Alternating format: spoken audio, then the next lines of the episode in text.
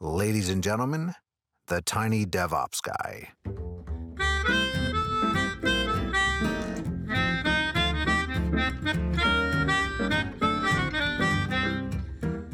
Hi, everyone. Thanks for joining me on another episode of the Tiny DevOps Podcast. I'm your host, Jonathan Hall, and on this show, we like to solve big problems with small teams. The guest I had planned for this week fell through at the last minute uh, due to COVID and some travel restrictions. Uh, I'll have her back on in a few weeks, uh, but that meant I had an episode to fill this week.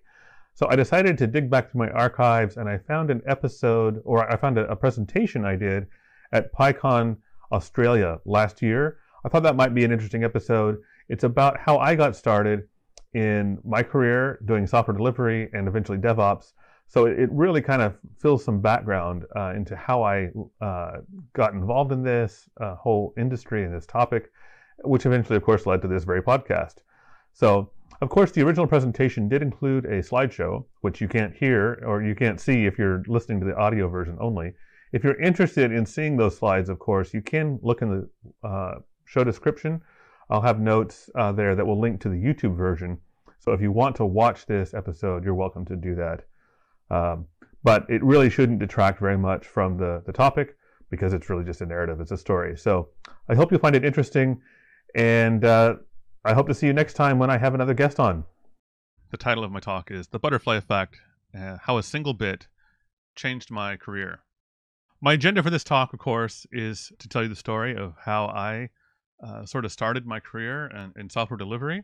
I want to encourage you on your own path in that regard, uh, to whatever extent you are involved in software delivery, which I expect most of you are, as you're probably uh, developers of some sort, and then maybe give you some pointers on how you can improve in some of these areas if that's interesting for you. Of course, my name is Jonathan Hall, and I am the Tiny DevOps Guy. Uh, if you Google for that, you'll find me. Uh, I have a podcast by that name and uh, I do DevOps consulting primarily for small companies. I'm I'm a lifelong developer, uh, operations person. I now do coaching. I'm a Trekkie. I'm a podcast host. I also dance salsa. I'm a father. Many many other things I can say about myself, but you're not here to learn about that. I, I think most of you are more interested in the technical part of my career. So I started, I got into computers actually at the age of eight uh, when I started programming on my dad's Commodore 64. Uh, and for many years, I just played around, made games in, in various silly little programs on the computer. And then in 2006 is when I got my first professional programming job. And the the interview was interesting. The uh, the owner of this small company drew three boxes on a whiteboard and said, "These boxes represent the three new servers we just bought. Uh, we would like to hire somebody, maybe you, to come in and build these servers out uh, to run our spam filtering software. And up until that point, their spam filtering software that they that they had, had written in house, uh, they would install it on an appliance, uh, meaning like a one-use server, along with the operating system, and they would ship that to the customer's office, and the customer would install this physical server next to their probably physical Exchange server. And they had the idea of switching to a, a cloud-based model, what we now call SaaS or software as a service. It was relatively new at that point. Uh, so that's what I was hired to do. I was hired to take this existing spam filtering software and turn it into a SaaS that we could sell as a single installation rather than all of these countless installations we had physically installed around the world. The author of this uh, spam filtering software had just left for, for another job. Uh, up until that point, he had been the only software developer, technical support person, network engineer, all, all of that uh, in one person. And so when he left, they decided to replace him with with two. They hired a, a developer uh, to take over the day to day, and they hired me uh, to to help turn it into a SaaS. Jump ahead just a month, and uh, after I had started, and it was Thanksgiving Day. And uh, for those of you who have not experienced Thanksgiving Day in the United States, let me just give a little bit of context here. Of course, Thanksgiving Day is a national holiday in the United States, so everybody, uh, practically everybody, was not working that day. Even restaurants closed down. Um, it's almost impossible to buy a, a, stick of gum in the United States on Thanksgiving Day because uh, everything is closed. But what you may also know is that the day after Thanksgiving Day is a big deal because that's known as Black Friday. And that's when everybody rushes out to get the best deals they can on electronics and on vacuum cleaners and on whatever else stores might be trying to sell uh, for the holiday shopping season. This particular Black Friday, while the entire country was outside at shopping malls fighting over TV sets, uh, we had a half day of work uh, at, at the office, and our our newest developer, not me, the other guy who, who joined at the same time, was pushing his first change out to customers. what could possibly go wrong here, right? Nothing. Well, so th- this is what our phone lines maybe normally look like. Soon they looked more like a Christmas tree. Every single customer, we had 150 plus appliances installed in the in the wild. Every one of them stopped working. Our phone lines were jammed, and, and not just that day. This lasted into the next week. Everyone in the company, not just the people working on the spam filtering software, the sales representatives, the president of the company, the janitor, were taking phone calls from from customers whose mail was not working. What happened? Well, our developer had made a small, a single bit mistake. He had failed to set the execute bit on a startup script. So this prevented, of course, uh, the mail from flowing, but it also prevented future updates from working. So he couldn't even create a patch and put it on the on the central server for the servers to download because the, all these appliances wouldn't wouldn't even start enough to download a new update. So we had to actually log in by SSH to every customer machine and do it chmod plus X on this particular script uh, for every customer. Now, you might think, couldn't you script some of this? Well, we, we could, and we did to an extent. But many of these machines were behind firewalls, uh, or they, the, the owners had changed the passwords or deleted SSH keys for security reasons. So in some cases, we actually had to call customers over the phone and walk them through the, the process. You know, if, if they weren't able to give us access to their through their network, then we would walk somebody through going into their server room, plugging a monitor into the physical machine, logging in with root on the co- console and typing these commands to get things working again. It, it was quite an ordeal. It, it, took the better part of the, the following week to get everything fixed. Over the following months, uh, in the aftermath of this uh, this incident, we had some other problems, as you might imagine. You know, problems come up all the time on software. Uh, one that jumps to mind is we had some reports that were taking 20 minutes or so to report to, to, to generate uh, from our database. We were using MySQL, and uh, the, the, developer, uh, the, the, lead developer, and remember my my job was mainly uh, getting the SaaS ready. His job was the core development. So the core developer uh, and I had a, a disagreement on how to do this. I suggested partitioning by date so that we could only query the dates we cared about, and he said that would be too complicated and take too long. Well, our, our mutual boss came to me uh, in private and said, Jonathan, you think you could get that partitioning working? And uh, I, I, threw it together a, a prototype in a, in a, few hours, and it, it proved that it, it, would be worth investing in. Um, so that, that upset the developer. Um, that wasn't the only thing, of course, um, but he ended up leaving the company. So I became the lead developer of the project. So I essentially set out on my own. Of course, we did uh, over time hire other people uh, to join the team, and I remained the team lead for, for several years. And during this time, I was reading a lot. Of course, every hero's journey needs a guide, and I had no shortage of guides. Um, my guides were people like uh, like Joel Spolsky, who uh, you may know as the co-founder of Stack Overflow. Uh, he, al- he also had a blog. Uh, I guess he still does. It's called Joel on Software. He used to blog very frequently. Now it's about once a year, maybe. Uh, but I read his blog uh, front to back, uh, maybe more than once during this time. Michael Feathers, he's the author of the famous book Working Effectively with Legacy Code. I would say more than any other book, this book has changed my career. It is an excellent book, especially if you're working with legacy code, and who isn't? Kent Beck, uh, he's the author of Extreme Programming. He's also the so called inventor of test driven development, and uh, he's a very influential uh, person, one of the co authors of the Agile Manifesto, uh, along with Bob Martin, another co author of the Agile Manifesto. Bob Martin wrote a number of books in the Clean Coding series, Clean Code, Clean Architecture. Uh, he has some great YouTube talks all of these people and many, many others uh, were were my guides during the the years that I spent on this project uh, to to help me take this project to the next level. One of the lenses I have used uh, to sort of evaluate the project I was working on at the time uh, became the Joel test, which is a, a, blog post that Joel Spolsky wrote on his Joel on Software blog. I think the post was written in 2000, so I read it six, seven years later. Uh, but he goes through 12 uh, steps and, and 12 questions you can ask about your project to decide the maturity or the, the, the, usefulness of your project. Many of the of the items on this list are timeless. Uh, they're still valid. Um, do you fix bugs before writing new code, for example, uh, or have, or does your team get distracted with new things before they finish the old things the, the, and, and, leave bugs that sit for months or years or forever? Can you make a build in a single step? Uh, th- this was kind of profound back then, at least. On the other hand, some of the items on his list are a little bit outdated. Do you use source control? I mean, that's still valid, uh, but I think practically everybody does. If you don't use source control, uh, I, I, would love to hear why. Um, but it, it's at least assumed that you should be using source control. Uh, do you make daily builds? Uh, maybe not everybody does this, but it's another one of those things that the, the bar has been raised. Nowadays, we tend to talk about are you doing daily deployments, not daily build. But I felt like it's time for something new. So this is why I have created the Jonathan test, which are my 12 steps for better software delivery. It's a little bit different focus than Joel's, um, but it also is a little bit more updated, you know, 20 years newer. Uh, as I already mentioned, I feel like everybody should be using source control. That's kind of assumed. Uh, if you're not, get with the game. Now, maybe you're not doing one uh, build per day, but uh, it's it's not exciting if you are. So let's raise the bar on that one. Um, there's a lot of new technology. It's easier to build things faster, more frequently than it was in 2000.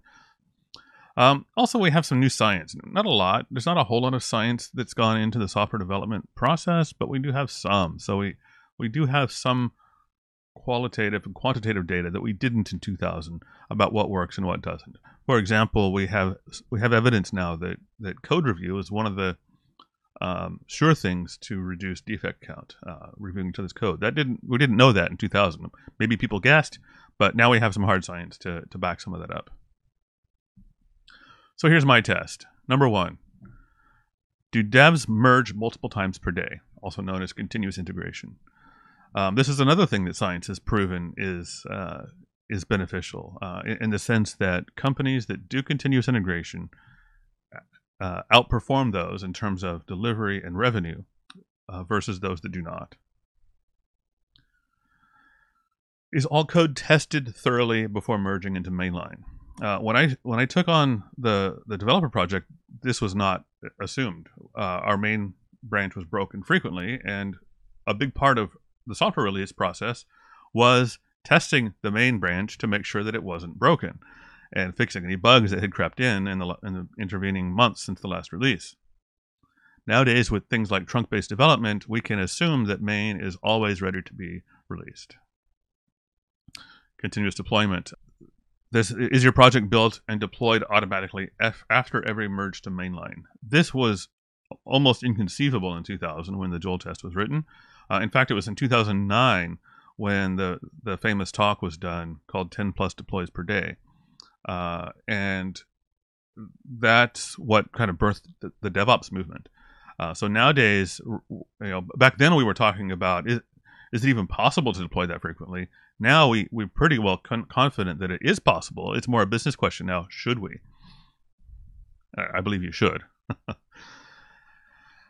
is all code reviewed by another developer before merge? Uh, like I said, this is one of the things that that uh, the, the little science we have has demonstrated pretty conclusively that code review is effective.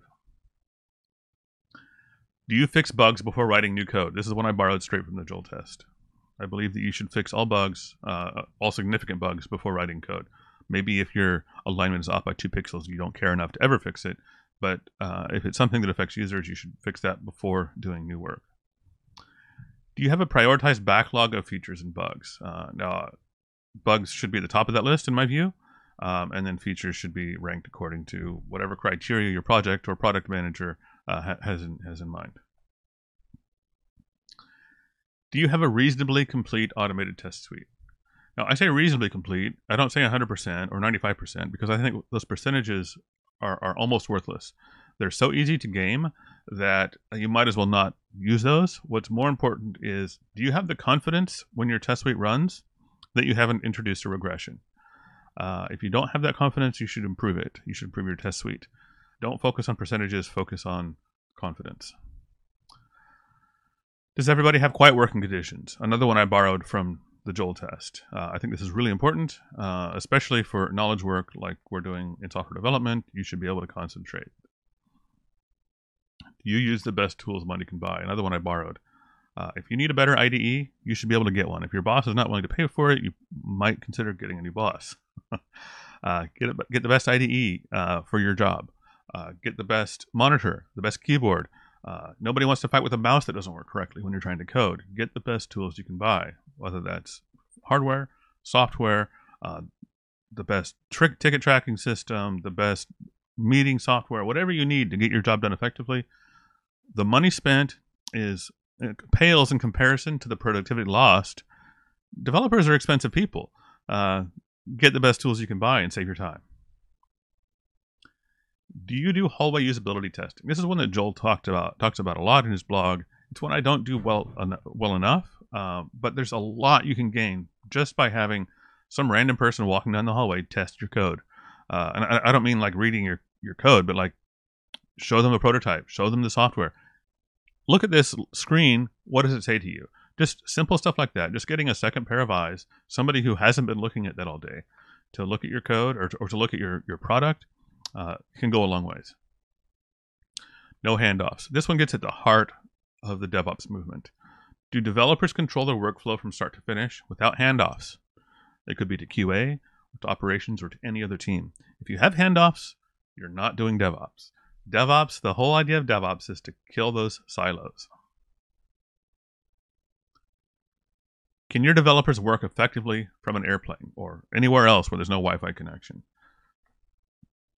This doesn't necessarily mean that you should be able to build an entire working application and run it from your laptop, but you should be able to do a meaningful amount of work without an internet connection. And this is just, uh, in my view, it's just common sense, um, especially if you have developers who are going to conferences or uh, they have a long commute through it on a, on a train or, or something like that uh, or they like to work from a cafe somewhere. It should be possible to work uh, when you're offline. And that's not just because Wi Fi doesn't exist everywhere else. Sometimes GitHub goes down, or sometimes your production server goes down, or sometimes anything can happen that prevents your entire network uh, from being online and available. You should not cripple your developers in those instances. Let them keep working. So, with my 12 step test in mind, let's let's jump back to when I started uh, with double check. Uh, what did things look like back then? Do develop do contributors merge their changes into mainline multiple times per day? No, we were not doing this. We did have subversion. We were using version control, but there was no rule about continuous integration whatsoever. Code was not thoroughly tested. In fact, as I explained a minute ago, we just assumed that mainline was broken at all times until we were ready to do a, uh, a release. Then we would test mainline. Our project was not built or deployed at all, uh, manually or otherwise, until we were ready to do a release. So we failed there. Is code reviewed by other developers? No, we had no code review policy in place. We did not fix bugs before writing new code. We fixed bugs when they became, quote, priority. Do you have a prioritized backlog of features? As I recall, when I started here, we did have a backlog, but it was a text file in Subversion that the developer had been keeping. Uh, so he would just, as requests came in, he would add a an item to the to his text file, and when he re- was done, he would remove it, and, and that's fine if it works. Um, the, the, problem, of course, is that there's no visibility to the rest of the company. Uh, you know, te- customer support can't see that. Um, it didn't matter for him because he was a solo operation. He was technical support. Once you have more than two people, uh, you probably want something a little more centralized than uh, a text file. Of course, if it works, it works. Do you have a reasonably complete automated test suite? Uh, no, we, we, I think there were some automated tests, but most of them didn't work correctly. Um, so it, it, certainly wasn't being used, and it was not a reasonably complete test suite whatsoever. Does everyone have quiet condition working conditions? Yes, uh, we did. Uh, we were a small office, uh, we uh, but it was relatively quiet, so that that one uh, is a win. Do you use the best tools money can buy? Honestly, I don't remember the answer on this one. Um, I'm assuming so. Uh, I, I, don't remember any complaints about the tools we had at our disposal. Um, so I'm going to give them a pass. Hallway usability testing? No, we didn't really do that. Do developers control their work from start to finish without handoffs? Uh, I mean, in a sense, I suppose so, because uh, there was just one developer or, or two at, at, when once I started.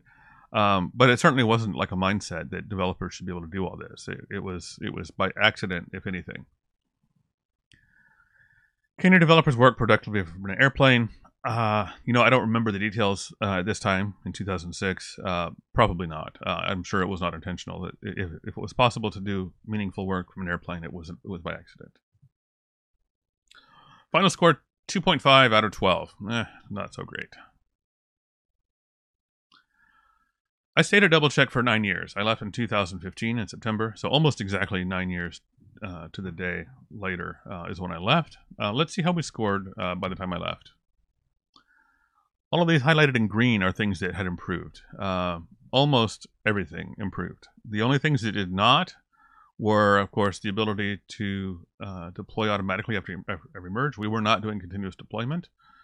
Um, and we did not, we still did not do usability testing. That's one that I fail on frequently. Uh, I mean, I've done it at times, but it's not something that's ever become a habit for me.